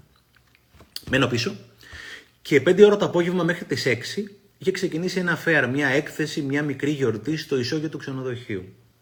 Όπου οι εκθέτες, οι σπόνσορες, όλοι αυτοί που είχαν ουσιαστικά οργανώσει το συνέδριο, κάνανε, πουλούσανε πράγματα, διαφημίζονταν, γίνανε κάποιες λαχιοφόροι αγορές κτλ. Οπότε κάποια στιγμή το κάτι μέσα μου μου λέει να σταθώ μπροστά σε μια κυρία. Δεν την ήξερα. Τη ρωτάω, είχε, αυτή τι είχε, είχε ένα, είχε, ένα, είχε ένα στικάκι το οποίο μέσα είχε το υλικό όλου του συνεδρίου. Είχε όλα τα προτινόμενα βιβλία, 200 προτινόμενα βιβλία για τα αμερικάνικα σχολεία. Γιατί οι Αμερικάνοι τα economics, τα οικονομικά στο δημοτικό τα κάνουν με αξίες. Οπότε ήταν βιβλία για αξίες για παιδιά. Το θέλω σαν τρελός. Λέω θέλω πάρα πολύ να το αγοράσω. Πάρα πολύ όμως. Μου λέει δεν το πουλάω. Έχω τρία κομμάτια μόνο, τα οποία ουσιαστικά θα τα βγάλω σε κλήρωση. Μπορείτε να αγοράσετε λαχνό, αλλά δεν μπορώ να το πουλήσω. Λέω τι ώρα είναι λαχιοφόρος, μου λέει 9 ώρα το βράδυ. Λέω δεν θα προλάβω, φεύγω για την Ελλάδα. Μου λέει λυπάμαι πάρα πολύ. Κάτι μέσα μου μου είπε να επιμείνω. Λέω, ξέρετε, έχω έρθει από την άλλη άκρη, άλλη άκρη του κόσμου. Θέλω αυτό που κάνετε εδώ πέρα να το κάνω και στη χώρα μου. Το θέλω πάρα πάρα πάρα πολύ. Θέλω πραγματικά το θέλω πάρα πάρα πάρα πολύ. Όταν είσαι στο κέντρο σου, αυτομάτως εκείνη τη στιγμή ο άλλος θα ακούσει το κέντρο σου. Δεν απαραίτητο θα κάνει αυτό που θέλεις, αλλά θα σε ακούσει. Μου λέει θα κάνω το εξής, κοιτάζει αριστερά-δεξιά. Μου λέει έχω τρία. Το ένα θα σας το κάνω δώρο. Είναι από μένα. Λέω δεν έχω λόγια να σας ευχαριστήσω. Είναι όλο το υλικό του συνεδρίου και όλα τα βιβλία που θέλω να πάρω για να κάνω αυτό που θέλω στην Ελλάδα. Γυρίζω στην Ελλάδα, το πρώτο πράγμα τη στέλνω ένα mail να την ευχαριστήσω. Το έχω ακόμα το mail. Το κάτι μέσα μου λέει να παραγγείλω 200 παιδικά βιβλία που είχε μέσα το στικάκι από την Amazon. Τα παραγγέλνω και τα 200. Το κάτι μέσα μου μου είπε να διαβάσω και τα 200 βιβλία όσοι ξέρετε από παιδικά βιβλία είναι μικρά. Τα διαβάζω σε μία εβδομάδα. Καταλήγω στα 40 ωρότερα βιβλία. Δεν ξέρω τι θέλω να κάνω τότε. Θέλω ουσιαστικά μάλλον τα βιβλία αυτά να φέρω τα δικαιώματα στην Ελλάδα, να κάνω μια μέθοδος για τους γονείς, για επιχειρηματικότητα. Δεν ξέρω. Αλλά κάτι μέσα μου λέει να συνεχίσω. Είναι Κυριακή πρωί και ο φίλος μου ο Γιώργος ο Κονταξής, να σε καλά Γιώργο μου, που δουλεύεις σε εκδόσει Λιβάνι, μου λέει Στεφανάκο την Κυριακή. Το, τώρα το πρωί, το Σάββατο μου το είπε. Την Κυριακή το πρωί θα πάμε να τρέξουμε στο βουνό. Από το πουθενά. Λέω έρχομαι. Κάτι μέσα μου είπε να πάω. Τρέχουμε 7 η ώρα το πρωί. Εγώ δεν τρέχω στο βουνό, τρέχω θάλασσα, τρέχω σε δρόμους, τρέχω σε στίβου. Αλλά το κάτι μέσα μου είπε να πάω εκεί πέρα. Τρέχουμε, του λέω Ρε Γιώργο, θέλω μια βοήθεια. Έχεις κάποιον άνθρωπο που θα με βοηθούσε να φέρω τα δικαιώματα των βιβλίων αυτών; Από την Αμερική. Μου λέει: Έχω τον ιδανικό άνθρωπο. Δεν είχα προλάβει να τελειώσω την ερώτησή μου. Έχω τον ιδανικό άνθρωπο. Το Γιάννη το Μουκάκο. Ο Γιάννης ο Μουκάκο είναι ατζέντης, ο οποίος φέρνει η μεγαλύτερη εκδοτική οίκη, συνεργάζονται με τον Γιάννη και φέρνουν τα δικαιώματα των βιβλίων να τα εκπροσωπήσουν. Πάω και τον βρίσκω. Του λέω: Θέλω να φέρω αυτά τα 40 βιβλία. Είχα καταλήξει ποια είναι τα πιο σημαντικά 40 βιβλία. Για να κάνω μια μέθοδο, να τα δώσουμε σε γονεί, να τα πουλήσουμε, να μάθουμε κάποια πράγματα που δεν ήξερε η δική μας γενιά γύρω από επιχειρηματικότητα, οικονομικά κτλ. Μου λέει: Δεν είναι φανταστική. Δεν μπορείς να το κάνεις μόνος σου. Θα σε πάω σε δύο εκδοτικούς οίκους, γιατί μέσα από εκδοτικό οίκο θα το κάνεις. Με πηγαίνει στην Keybooks, τον εκδοτικό οίκο που έχω βγάλει τα βιβλία μου και πάντα τα βγάζω γιατί τα παιδιά τα λατρεύουν η οικογένειά μου. Και με πηγαίνει και σε έναν άλλο εκδοτικό οίκο. Μου λένε και οι δύο ότι δεν είναι φανταστική. Το κάτι μέσα μου τότε μου είπε να αρχίζω να γράφω ιστορίες. Ιστορίες που είναι στα βιβλία μου που κατά καιρούς κάποιοι από εσάς έχετε διαβάσει. Το κάτι μέσα μου έλεγε να γράφω απλά και με συνέστημα όπως γράφω αυτή τη στιγμή. Είχα τα κολλητάρια μου, τους φίλους μου, τους οποίους αγαπώ πάρα, πάρα πολύ. Οι οποίοι μου λένε Στεφανάκο τώρα, δεν είναι ανάγκη να εκτίθεσαι με το συνέστημα και τα λοιπά. Όλα αυτά τώρα μην λες πολλά πράγματα. Γράψε βιβλία σαν αυτά που γράφεις, γράφει ο Σάρμα και ο Ρόμπινς. Έχεις διαβάσει τόσο πολλά βιβλία, είσαι άλλο επίπεδο. Το κάτι μέσα μου μου έλεγε να συνεχίσω να γράφω με το συνέστημά μου, σαν εκθεσούλες Πέμπτης Δημοτικού που είναι τα βιβλία μου, όπως λένε κάποιοι. Ήρθε η ώρα να ολοκληρώσω το βιβλίο. Πήγα στους δύο εκδοτικούς οίκους που μου είχε γνωρίσει ο Γιάννης. Μάλιστα για την ακρίβεια πήγα στον πρώτο όχι στην Keybooks. Πρώτο, γιατί ένιωθα ότι είμαι ηθικά δεσμευμένος, γιατί το κάτι μέσα μου έλεγε αυτό, οπότε το ακολούθησα το κάτι μέσα μου. Οι άνθρωποι το ακούσανε, τελικά δεν τους άρεσε. Μου στείλαν μια απαντητική επιστολή, την έχω ακόμα, ότι δεν μπορούμε. It's okay. Πάω στα παιδιά στην Keybooks, το Βλάση και το Βασίλη μου λέει: Το γουστάρουμε τρελά, θα γίνει επιτυχία, προχωράμε, γίνεται αυτό το πράγμα. Αν εκείνη τη μέρα, φιλαράκο, στον Τάλλας, δεν άκουγα το κάτι μέσα μου που έλεγε να κάτσω λίγο παραπάνω. Αν δεν είχα ακούσει το κάτι μέσα μου το οποίο μου έλεγε να ζητήσω επίμονα από την κυρία το στικάκι. Εάν το κάτι μέσα μου δεν μου έλεγε να πάω να τρέξω με το φίλο μου το Γιώργο εκείνη την Κυριακή στο βουνό. Αν το κάτι μέσα μου δεν μου έλεγε να πάω να κάνω το ραντεβού με το Γιάννη το Μουκάκο. Αν το κάτι μέσα μου δεν μου έλεγε να γράφω ιστοριούλες πέμπτης δημοτικού όπως γράφω αυτή τη στιγμή. Δεν θα ήμασταν μαζί εδώ πέρα παρέα. Είναι ιερό να ακούς το κάτι μέσα σου. Το κάτι μέσα θα σε πάει στο δρόμο το δικό σου και ο δρόμος ο δικός σου είναι ο σωστός δρόμος. By the way, έχω φέρει το στικάκι αυτό, το βρήκα πάνω. Αυτό είναι το περίφημο στικάκι που λέει Economic Education. Αυτό είναι το περίφημο στικάκι που ήταν η αφορμή της κοιταλοδρομίας για να γίνει όλο αυτό το πράγμα. Είναι ιερό να ακούς το κάτι μέσα σου. Είσαι εσύ το κάτι μέσα σου. Και αρκετά μας το έχουν λογοκρίνει, αρκετά το έχουμε φορτώσει εμείς με πράγματα για να μην κάνουμε, έχει έρθει η ώρα να το βγάλουμε από μέσα μας. Και όταν το βγάζεις φιλαράκο, ω, αναπνέεις, είναι ένα όνειρο. Να δω τι άλλες ιστορίες έχω μαζέψει εδώ πέρα για να πω. Σήμερα για κάποιο λόγο λέω δικές μου ιστορίες. όσοι με παρακολουθείτε και ομιλίες και και και ξέρετε, θέλω να, παιδιά, έχω καεί τόσα χρόνια να μην ακούω τη συνείδησή μου. Έχω ευεργετηθεί, έχω σωθεί να ακούω τη συνείδησή μου, γι' αυτό προσπαθώ και άλλους ανθρώπους. Να τους δείξω ότι η συνείδησή τους είναι η μόνη αλήθεια και είναι φανταστική αλήθεια. Θα σε, θα σε βάλει να κάνεις τα λάθη σου. Αλλά τα δικά σου λάθη είναι τα σωστά λάθη, φιλαράκο. Είναι λοιπόν στο πρώτο βιβλίο, το πρώτο δώρο. Έχω γράψει διάφορες ιστορίες. Ξέρετε, όσοι το έχετε διαβάσει, δεν είναι υποχρεωτικό να διαβάσετε. Κάποιες φορές γράφω τη λέξη μαλάκας, τη λέξη πουτάνα ζωή κτλ. Το οποίο δεν είναι η καλύτερη λέξη να γράφεις σε ένα γραπτό κείμενο. Όμως το κάτι μέσα μου λέει να είμαι ειλικρινής με τον εαυτό μου. Έρχεται η ώρα λοιπόν να παραδώσω το δεύτερο δώρο στους εκδότες μου πριν από κάποιους μήνες. Είχα πολύ μεγάλη εσωτερική αναζήτηση αν θα έπρεπε να αποφύγω αυτές τις λέξεις και να στρογγυλέψω λίγο τα λόγια μου. Είχα πολύ μεγάλη αναζήτηση και εσωτερική φαγωμάρα αν θα έπρεπε να γράψω λίγο πιο όμορφα, λίγο πιο στρογγυλά, λίγο πιο κυριλέ, λίγο πιο politically correct, οτιδήποτε άλλο. Βασανίστηκα πολλές μέρες. Και φυσικά ένα πρωί που σηκώθηκα, που είναι καθαρό το μυαλό, που λειτουργεί πάρα πολύ καλά, το ένστικτο ήμουν σίγουρος. Και λέω δεν έχω να πειράξω τίποτα. Και όσο έχετε πάρει το δεύτερο δώρο στην εισαγωγή, λέω θέλω να ζητήσω συγγνώμη από όσους πιθανόν ενοχληθούν με τις λέξεις που χρησιμοποιώ και με τις πεπιθήσεις που πρεσβεύω.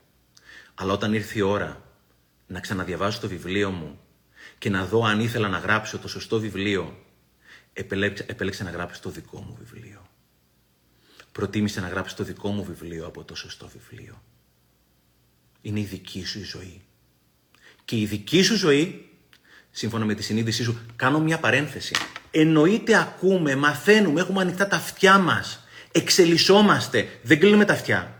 Αλλά όταν έρθει φιλαράκο η ώρα να πάρεις την απόφαση της ζωής σου, θα πάρεις τη δική σου την απόφαση γιατί είναι η δική σου ζωή. Όταν θα έρθει η ώρα να μαγειρέψεις το δικό σου το φαγητό, θα το μαγειρέψεις εσύ και κανένας άλλος, γιατί είναι το δικό σου φαγητό. Όταν θα έρθει η ώρα να ζήσεις τη δική σου ζωή, να γράψεις το δικό σου βιβλίο, συμβολικά το λέω, θα προτιμήσεις, προτίμηση είναι η νοθεσία μου, να γράψεις το δικό σου βιβλίο και όχι το σωστό βιβλίο, γιατί το σωστό βιβλίο δεν είναι το δικό σου βιβλίο. Και η ζωή είναι πάρα πολύ μικρή για να μείνει ο εαυτός σου. Ο μεγαλύτερος πόνος στη ζωή αυτή να μην είμαι ο εαυτός μου. Η ζωή είναι πάρα πολύ μικρή για να μην κάνω αυτό το οποίο λέει η συνείδησή μου. Η αλήθεια δεν μπορεί να περιμένει. Και αύριο μπορεί να μην είμαι εδώ πέρα. Είναι πολύ μικρή η ζωή για να μην είμαι αληθινός πρώτα απ' όλα απέναντι στον εαυτό μου. Και όσοι με παρακολουθείτε, ξέρετε πάρα πολύ καλά ομιλίες μου κτλ. Δεν είμαι ο καλύτερος ομιλητής. Δεν έχω καλή άρθρωση. Συχνά μιλάω γρήγορα. Συχνά κάνω σαρδάμ. Καμιά φορά κάνω χασμοδίε που λέει ο Αποστόλο ο Κουμαρίνος, ο φίλος μου, από τους The Speakers. Όμως δεν θα μου χρεώσει κάποιος ότι δεν είμαι αληθινός. Γιατί μου πήρε 50 χρόνια εμένα πόνο και δουλειά να μάθω να είμαι αυτός μου, να υπακούω τη συνείδησή μου, να σέβομαι τον εαυτό μου, να είμαι στο κέντρο μου. Και πολύ συχνά φεύγω από το κέντρο μου, αλλά να θυμάμαι πού είναι το κέντρο μου και να ξαναγυρίζω πάλι εκεί πέρα. Και μια και μιλάω για κείμενα και και και, εκτιμώ, θαυμάζω ασύλληπτα τους ανθρώπους, οι οποίοι ουσιαστικά υπηρετούν τη συνείδησή τους και λένε την αλήθεια τους. Έχω γράψει ένα κειμενάκι στο facebook, τα κειμενάκια τα οποία έχουν λέξει όπως μαλάκι και τα λοιπά. Και είναι ένα παιδί το οποίο μου κάνει ένα ανοιχτό σχόλιο, να σε καλά Κωνσταντίνε. Κωνσταντίνος Μουλούλης, τον έχω ξαναχρησιμοποιήσει στις ιστορίες μου.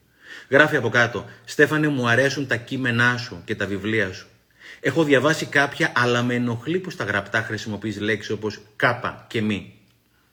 Δεν λέω ότι δεν μιλάω έτσι και εγώ στα προφορικά καμιά φορά, αλλά στα γραπτά σου κείμενα που κατά τα άλλα έχουν πολύ ουσία και νόημα με ενοχλεί. Σου το λέω καλοπροαίρετα γιατί κατά τα άλλα λες πολύ ενδιαφέροντα πράγματα. Φιλικά Κωνσταντίνος Μπουλούλης. Φίλε Κωνσταντίνε, respect. Δεν ξέρω να ακούσει όχι. Respect. Δεν υπάρχει ωραιότερο πράγμα να είσαι αυτός σου. Να ακολουθείς την ίδια. Είτε είσαι ο Ξενάκης, είτε ο Σάρμα, είτε ο Ομπάμα, ο Θεός ο ίδιος να είναι. Οφείλεις εσύ να είσαι στο κέντρο σου.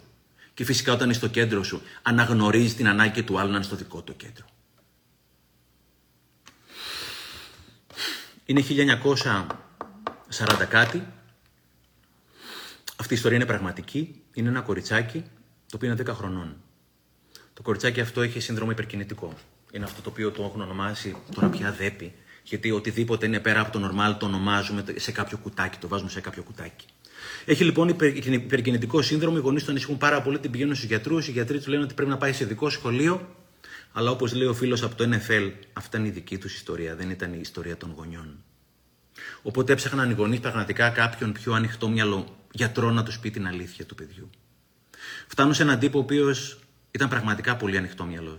Είχε και μουσική στο γραφείο του κτλ. Λέει: Ελάτε μέσα μαζί με το παιδί. Μιλάμε 1940 τη δεκαετία. Το παιδί κοριτσάκι ήταν 10 χρονών. Κάθονται, μιλάνε, βλέπει το κορίτσι. Όντως το κορίτσι ήταν υπερκινητικό. Συνέχεια στην κίνηση, συνέχεια στην κίνηση. Λέει: Το κορίτσι σας όντως είναι υπερκινητικό. Αλλά θέλω να με αφήσετε λίγο με το παιδί σας να το δω. Κλείνει η πόρτα. Περνάει η ώρα, περνάει η ώρα. Πάει περίπου μισή ώρα. Και όταν είναι ο άλλος μέσα με το παιδί σου για μισή ώρα και περιμένεις να δεις, θα σου πει: Όποιοι είστε γονείς, ξέρω ότι αυτό είναι αιώνες. Βγαίνει μετά από λίγη ώρα ο γιατρός έξω.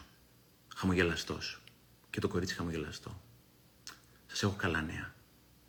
Το κορίτσι δεν έχει ούτε δέπη, δεν ξέρω πώς το λέγανε τότε, ούτε υπερκινητικό σύνδρομο.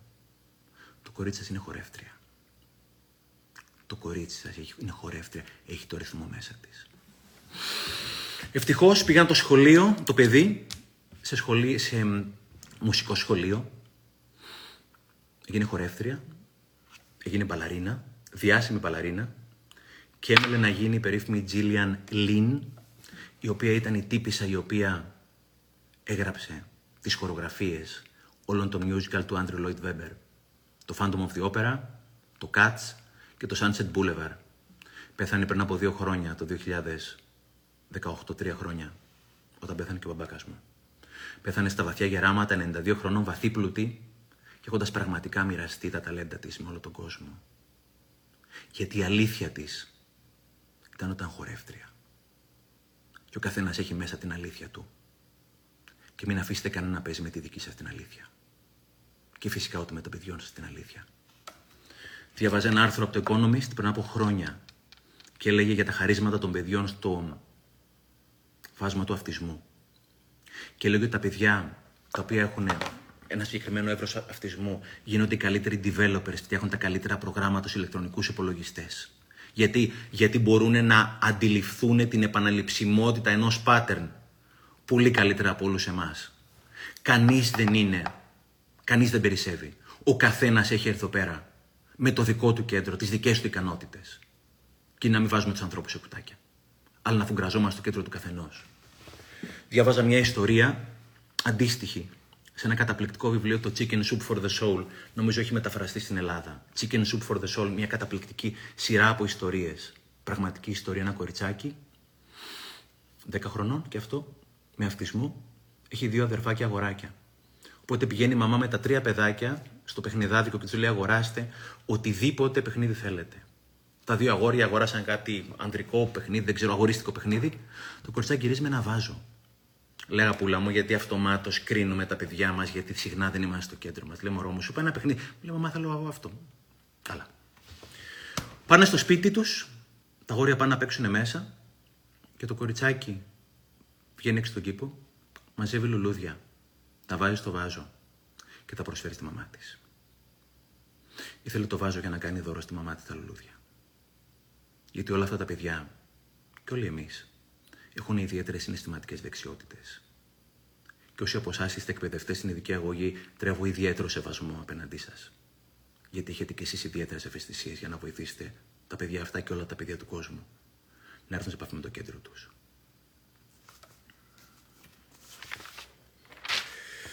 Αχ, δεν νομίζω να σας ταλαιπωρήσω πάρα πάρα πάρα πολύ.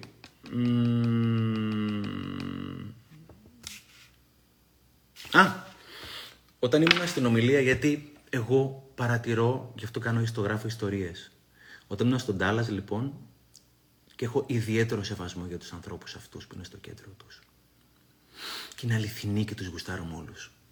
Στον Τάλλας, λοιπόν, είμαστε 500 άτομα και παρακολουθούμε αυτό το συνέδριο για τα οικονομικά στην Αμερική. Έχει ανέβει πάνω στο βήμα μια Αμερικανοϊταλίδα, η οποία είναι genius στο κομμάτι αυτό, στα χρηματοοικονομικά, στην οικονομία, σε επιχειρήσεις.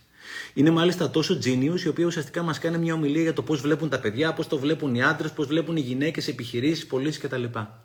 Και κάποια στιγμή λέει ένα χαρακτηριστικό που το θυμάμαι, λέει ότι εάν μια γυναίκα σου πει αφού πας να της πουλήσεις κάτι, ότι θα το σκεφτώ, σημαίνει θα το σκεφτεί.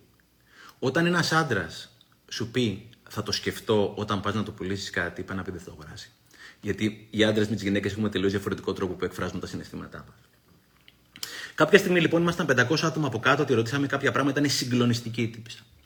Κάποια στιγμή τη ρωτάει κάποιος κάτι που ήταν στις παρυφές του αντικειμένου της. Την βλέπω και δυσφορεί, δυσκολεύεται. Είναι πάνω στο βήμα. Η τύπησα είχε όλες τις γνώσεις για να μας δώσει την καλύτερη απάντηση. Αλλά η τύπησα ήθελε να είναι εντάξει με τη συνείδησή της. Περίμενε 10, 15, 20 δευτερόλεπτα στο πόντιουμ. Και τα 20 δευτερόλεπτα όταν κάτω είναι 500 άτομα φιλαράκι είναι πάρα πολλά. Στο τέλος τον κοιτάει στα μάτια. Γιατί όταν είσαι επαφή με τη συνείδησή σου, συνήθως κοιτάς στα μάτια. Και του λέει, I don't know. Δεν ξέρω. Θα το ψάξω, θα το βρω, θα μου δώσετε το mail σας και πραγματικά θα σας απαντήσω. Σεβασμός στους ανθρώπους αυτούς που η συνείδησή τους τους λέει να είναι ειλικρινείς. Σεβασμός στους ανθρώπους που λένε πραγματικά δεν ξέρω. Σεβασμός στους ανθρώπους που λένε δεν μπορώ, δεν θα τα καταφέρω, δεν νομίζω, που λένε ουσιαστικά την αλήθεια τους. Έχω πάει σε ένα σχολείο πριν από καιρό και δίνω μια ομιλία σε κάτι παιδάκια τρίτης τετάρτης δημοτικού. Και ένα από τα πράγματα που τους λέω είναι το τετράδιο θαυμάτων που εφαρμόζουμε σε πολλά σχολεία. Λέω, παιδιά, κάθε Παρασκευή να γράφετε όλα τα καλά πράγματα που συνέβησαν μέσα στην εβδομάδα και να τα λέτε και στην τάξη με τους συμμαθητές σας και ουσιαστικά διωγγώνετε. Έχει γίνει ασύλληπτη δουλειά με αυτό και πραγματικά δουλεύει πάρα πολύ. Ένα κοριτσάκι, η Αντιγόνη, αν θυμάμαι καλά, γυρίζει και σηκώνει το χεράκι της μπροστά μου, λέει: Κυρία, θέλω να σας πω κάτι. Λέω: Αγάπη μου να μου πεις. Ένα κοριτσάκι τώρα, Τετάρτη Δημοτικού, μπροστά σε 200 ανθρώπους, γονείς και παιδιά, θέλει πολλά κότσια να σηκώσει το χεράκι της. Μου λέει, λέω, σου άρεσε, μου λέει, ναι, μου άρεσε. Λέω, θα το κάνεις, μου λέει, όχι. Λέω, γιατί, μου εξήγησε κάποιο λόγο. Λέω, ρε παιδιά, παρακαλώ, ένα χειροκρότημα για αυτό το κορίτσι. Το οποίο είχε το σθένος στα 8 της χρόνια να πει το δικό της όχι. Γιατί πρέπει να μάθουμε τα παιδιά μας και τον εαυτό μας να λέει τα δικά του ναι και τα δικά του όχι και να ενισχύουμε τα παιδιά μας να λένε τα όχι τους και να οριοθετούνται απέναντι και σε εμάς. Πλησιάζουμε προς το τέλος. Θέλω να διαβάσω μία ιστορία από ένα βιβλίο του Μπουκάη. Η ιστορία λέγεται «Το μαγαζί της αλήθειας». Ένας άνθρωπος περπατούσε στα σοκάκια μιας επαρχιακής πόλης.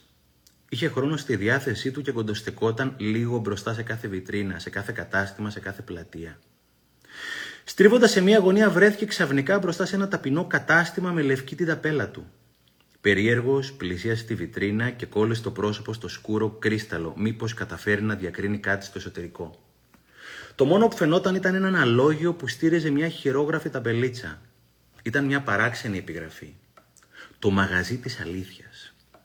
Ο άνθρωπος ξαφνιάστηκε και σκέφτηκε ότι πράγματι ήταν ένα εφάνταστο όνομα καταστήματος, όμως του ήταν αδύνατο να φανταστεί τι πουλούσε.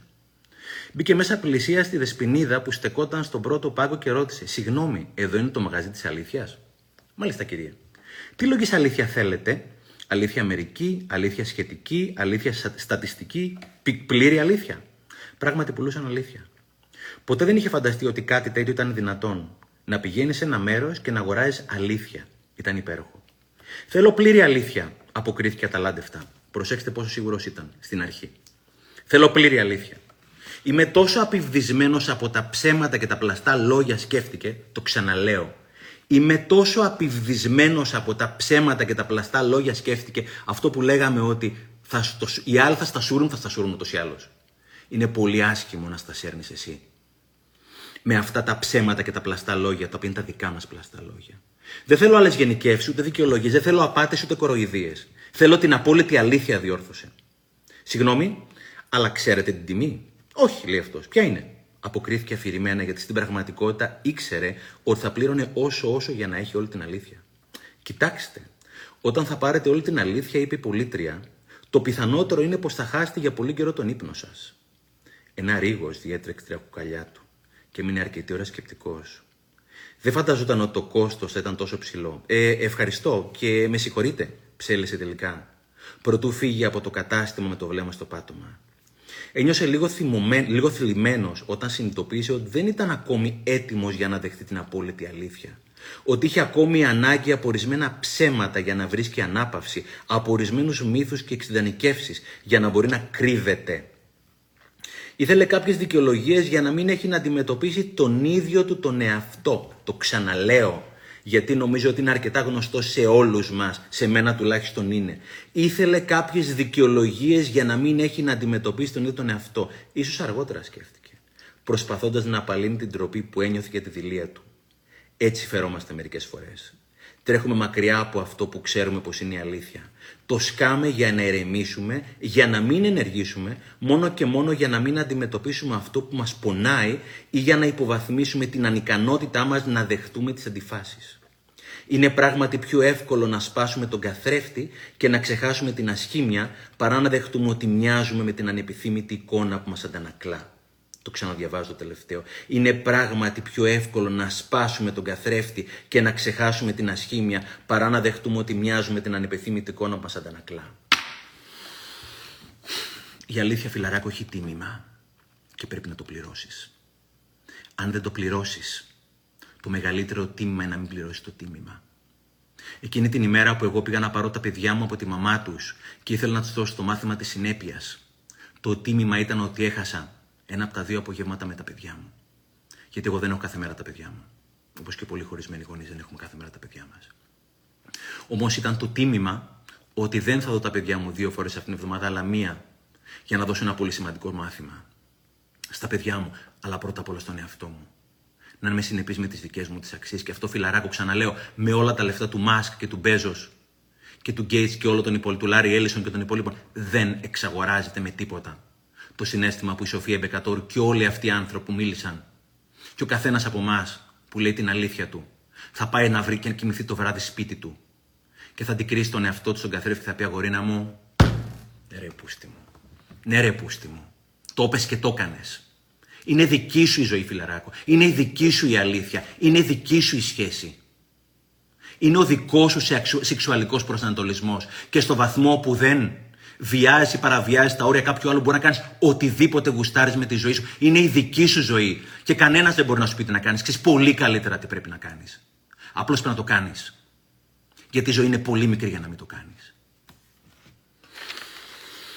Έχω μια ιστορία από το δεύτερο το δώρο. Η ιστορία λέγεται Πρόλαβες. Το δεύτερο το δώρο είναι το, το πρώτο το αγαπώ πολύ. Γιατί ήταν το πρώτο μου βιβλίο. Το δεύτερο μου αρέσει πιο πολύ από το πρώτο, είναι δική μου η αλήθεια τέλος πάντων και τη μοιράζομαι. Η ιστορία λέγεται Πρόλαβες. Είναι πολύ μικρή η ζωή, φιλαράκο, για να αναβάλεις την αλήθεια σου. Η αλήθεια, η αλήθεια δεν αναβάλλεται. Η αλήθεια είναι στο τώρα. Η ιστορία λέγεται Πρόλαβες. Μου έκανε εντύπωση το τηλεφώνημά της. Όλα καλά. Σιωπή. Όλα καλά. Έμαθε για τον Γιάννη. Όχι. Έφυγε. Κενό. Τα διαδικαστικά δεν έχουν νόημα. Ο Γιάννης έφυγε εντελώς ξαφνικά κάπου στα 45 του. Ο ορισμός του χαμόγελου, του φυσικού τρόπου ζωής, της άσκησης. Ένα παιδί που το χαιρόσουν και το, χαιρόσταν, και το χαιρόταν. Και εσύ και η ζωή. Πάγωσα. Η ιδέα ότι κάποιος που μέχρι χθες ήταν εδώ, δεν είναι πια εδώ σε παγώνει, σε αγριεύει. Είναι από αυτά που δεν χωράνε ούτε στο μυαλό ούτε στην ψυχή. Κάποια στιγμή ανοίγει η πόρτα από την άλλη πλευρά εκεί που δεν το περιμένεις. Δεν είναι πόρτα, ρουφίχτρα είναι. Και κανείς δεν μπόρεσε ποτέ να της αντισταθεί σε αρπάζει κάποιος το κάπαμε κεφαλαίο από την άλλη μεριά. Και κανείς δεν ξέρει πότε θα είναι αυτή η στιγμή. Κανείς. Δεν πάνε να είσαι μεγάλος, δεν πάνε να είσαι μικρός, δεν πάνε να είσαι πλούσιος, δεν πάνε να είσαι φτωχός. Ο συγκεκριμένος σταθμός δεν έχει προειδοποίηση. Δεν είναι σαν το μετρό που σου ανακοινώνει ότι ο επόμενος είναι στο Σύνταγμα.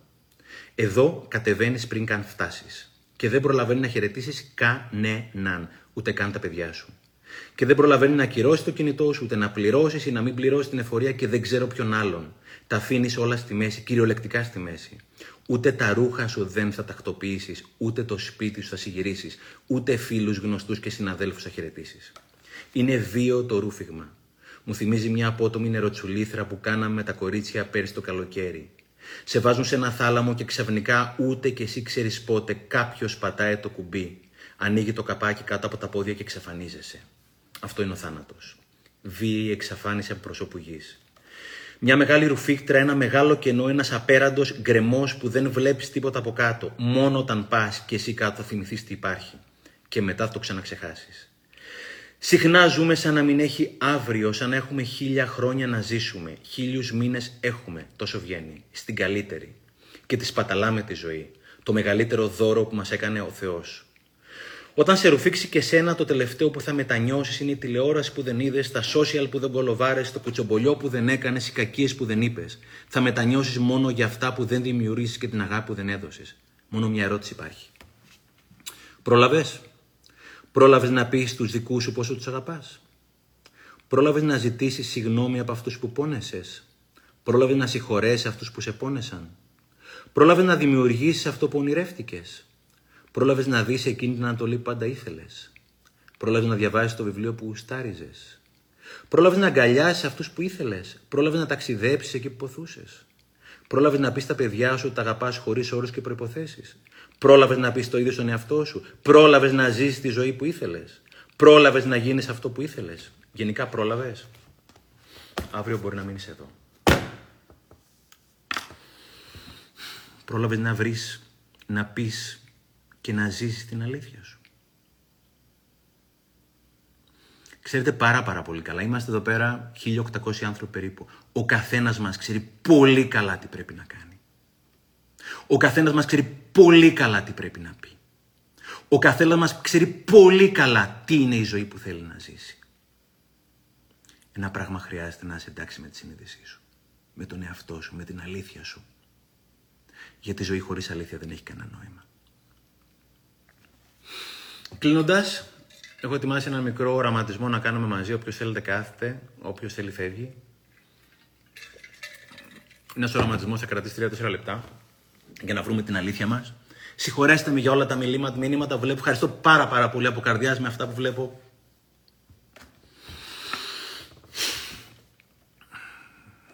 Κλείνω τα μάτια. Ακουμπάω τα πόδια μου κάτω για να γιωθώ. Κλείνω απαλά τα μάτια μου και χαρίζω στον εαυτό μου το δώρο της αναπνοής. Αυτό το υπέροχο δώρο της αναπνοής. Εισπνέω από τη μύτη, εκπνέω από το στόμα. Εισπνέω από τη μύτη, εκπνέω από το στόμα. Με κάθε εισπνοή βάζω μέσα μου ενέργεια, βάζω αγάπη, βάζω οξυγόνο. Βάζω αλήθεια, βάζω συνείδηση, βάζω όλο αυτό το οποίο έχω ανάγκη. Και με κάθε εκπνοή βγάζω από μέσα μου οτιδήποτε δεν χρειάζομαι. Βγάζω κακίες, βγάζω τον υπερβολικό φόβο. Βγάζω αυτά τα οποία δεν είναι η αλήθεια μου. Εισπνέω ενέργεια, εκπνέω όλα αυτά που με βαραίνουν. Σε κάθε αναπνοή μου γίνομαι όλο και πιο ανάλαφρος, όλο και πιο ζωντανός, έρχομαι όλο και πιο πολύ στο κέντρο μου. Είμαι όλο και πιο πολύ ο αυτός μου. Νιώθω να μεγαλώνω, να ψηλώνω, να καταλαμβάνω χώρο.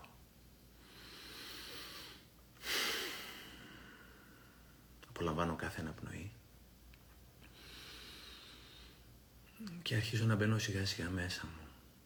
Μπαίνω στο τούνελ που είναι μέσα μου. Ένα μικρό, όμορφο, δικό μου τούνελ και στο βάθος υπάρχει ένα μικρό αχνό φωτάκι. Ένα φωτάκι που ίσα ίσα σιγουφαίνεται. Είναι στην άλλη άκρη του τούνελ. Είναι σκοτεινά και όμως αυτό το μικρό φωτάκι μου επιτρέπει λίγο από εδώ, λίγο από εκεί να το πλησιάσω. Προχωράω και τελικά η απόσταση ανάμεσα σε μένα και στο φωτάκι είναι μικρότερη από την νόμιζα γιατί το φωτάκι είναι πάρα πολύ αχνό. Κάθομαι δίπλα στο φωτάκι. Το φωτάκι αυτό είμαι εγώ. Είναι η συνείδησή μου. Είναι η αλήθεια μου. Είναι πολύ σκονισμένη. Είναι λερωμένη. Παίρνω το μανίκι μου και την καθαρίζω με στογή. Και όσο την καθαρίζω, το φωτάκι αρχίζει να φέγγει όλο και πιο δυνατά. Την καθαρίζω με πάρα πολύ μεγάλη αγάπη, γιατί είναι η δική μου αλήθεια και δεν υπάρχει σωστή αλήθεια παρά μόνο η δική μου και η δική σου αλήθεια, φιλαράκο μου. Στην πορεία διαπιστώνω ότι στο φωτάκι αυτό έχουν μπει πάρα πολλά φίλτρα. Έχει μπει ένα κόκκινο φίλτρο, έχει μπει ένα πράσινο φίλτρο, έχει μπει ένα μαύρο φίλτρο, έχει μπει ένα ριγέ φίλτρο, έχει μπει ένα καρό φίλτρο, έχει μπει ένα πουά φίλτρο. φίλτρο. Αρχίζω και σιγά σιγά με αγάπη και προσοχή και αφαιρώ ένα-ένα τα φίλτρα που έχουν μπει στο δικό μου φωτάκι, στη δική μου την αλήθεια. Και κάθε φορά που βγάζω ένα φίλτρο, το φωτάκι μου είναι όλο και πιο φωτεινό, όλο και πιο λαμπερό, όλο και πιο ζεστό, όλο και πιο ανακουφιστικό, όλο και πιο ζωντανό. Κάθε δευτερόλεπτο το φωτάκι με φωτίσει και περισσότερο. Είναι το δικό μου φωτάκι. Το οποίο το ξεσκονίζω, το καθαρίζω και βγάζω όλα τα φίλτρα και όλα τα πρέπει, τα γιατί, τα μήπως και τα κουτάκια που το έχει, το έχει φορτώσει το σύστημα. Είμαι δίπλα στο φωτάκι μου και πλέον το φωτάκι μου είναι πολύ δυνατό. Γυρίζω αριστερά-δεξιά και βλέπω το τούνελ μου φέγγει ξεκάθαρα. Βλέπω πλέον κάθε λεπτομέρεια στο τούνελ μου. Βλέπω όλα τα τουβλάκια. Βλέπω όλους τους αρμούς ένα προς ένα στο τούνελ μου. Είμαι δίπλα στο δικό μου το φωτάκι. Είμαι πολύ χαρούμενος. Είμαι πολύ περήφανος για το δικό μου το φωτάκι που φέγγει όπως έχω εγώ την ανάγκη να φέξει και όπως έχει και εκείνο την ανάγκη να μου φέξει. Κάθομαι δίπλα του, απολαμβάνω το φως, την ενέργεια, τη δύναμη, τη ζεστασιά και τη διάβια που μου δίνει. Το κοιτάω, με κοιτάει. Είμαι περήφανος για το φωτάκι μου. Είμαι περήφανος για την αλήθεια μου. Και κάποια στιγμή σηκώνομαι. Το ξανακοιτάω μια τελευταία φορά και αρχίζω σιγά σιγά να πηγαίνω προς την άκρη ξανά του τούνελ για να βγω έξω. Αλλά το τούνελ είναι αυτή τη φορά πολύ πιο ξεκάθαρο, πολύ πιο ξεκάθαρος ο δρόμος, βλέπω κάθε λεπτομέρεια. Κοντοστέκομαι στην άκρη του τούνελ. Ξανακοιτάζω για κάποια τελευταία φορά ακόμα το φωτάκι μου, το χαμογελάω και μου χαμογελάει. Και του υπόσχομαι ότι θα προσπαθώ κάθε μέρα να το έχω καθαρό. Μακριά από τα φίλτρα, μακριά από τα υπερβολικά πρέπει για να είναι το δικό μου φωτάκι. Βγαίνω από το τούνελ μου και αυτή τη φορά είμαι πολύ πιο καθαρός, πολύ πιο ξεκάθαρος, πολύ πιο ανακουφισμένος, πολύ πιο ζωντανός. Είμαι στο κέντρο μου, είμαι ξανά ο εαυτός μου. Έρχομαι ξανά στο τώρα, συνεχίζω να δίνω στον εαυτό μου τη ζωογόνο ενέργειας, την ζωογόνο ενέργεια αυτών των υπέροχων αναπνοών. Συνεχίζω να εισπνέω ζωή, διάβγεια, χαρά, αλήθεια και να βγάζω και τα τελευταία υπολείμματα με την εκπνοή αυτών των πραγμάτων που δεν θέλω που δεν είναι δικά μου πράγματα.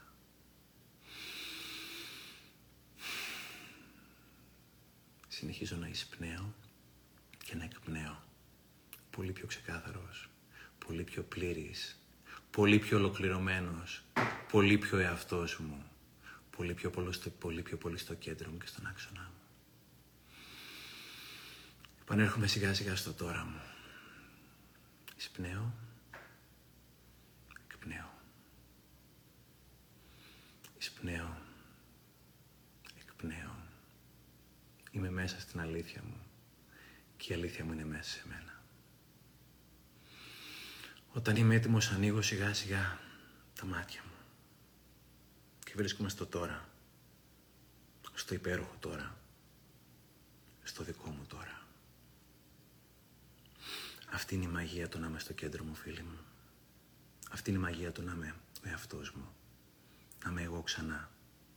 Σε έναν κόσμο που γεννήθηκα ο εαυτός μου και λόγω των συνθήκων έγινα κάτι άλλο που δεν είναι ο εαυτός μου. Και όταν δεν είμαι ο εαυτός μου, δεν είμαι ούτε η συνείδησή μου, ούτε η αλήθεια μου, ούτε το κέντρο μου, ούτε όλα αυτά που μπορώ να δώσω στους ανθρώπους μου. Και είναι ιερό το να είμαι καλά εγώ για να μπορώ να δώσω και στους ανθρώπους μου. Καθένας από εσάς, τους 1500 ανθρώπους, όσοι είμαστε αυτή τη στιγμή, ξέρετε πολύ καλά τι πρέπει να κάνετε. Κάντε το. Δεν έχετε το δικαίωμα να στερείτε από τον εαυτό σας και από τους συνανθρώπους σας. Από όλους εμάς. Τη δική σας αλήθεια. Και θέλω ένα μεγάλο ευχαριστώ να δώσω σε όλους σας που μου δίνετε το χώρο να δίνω και να μοιράζομαι τη δική μου την αλήθεια.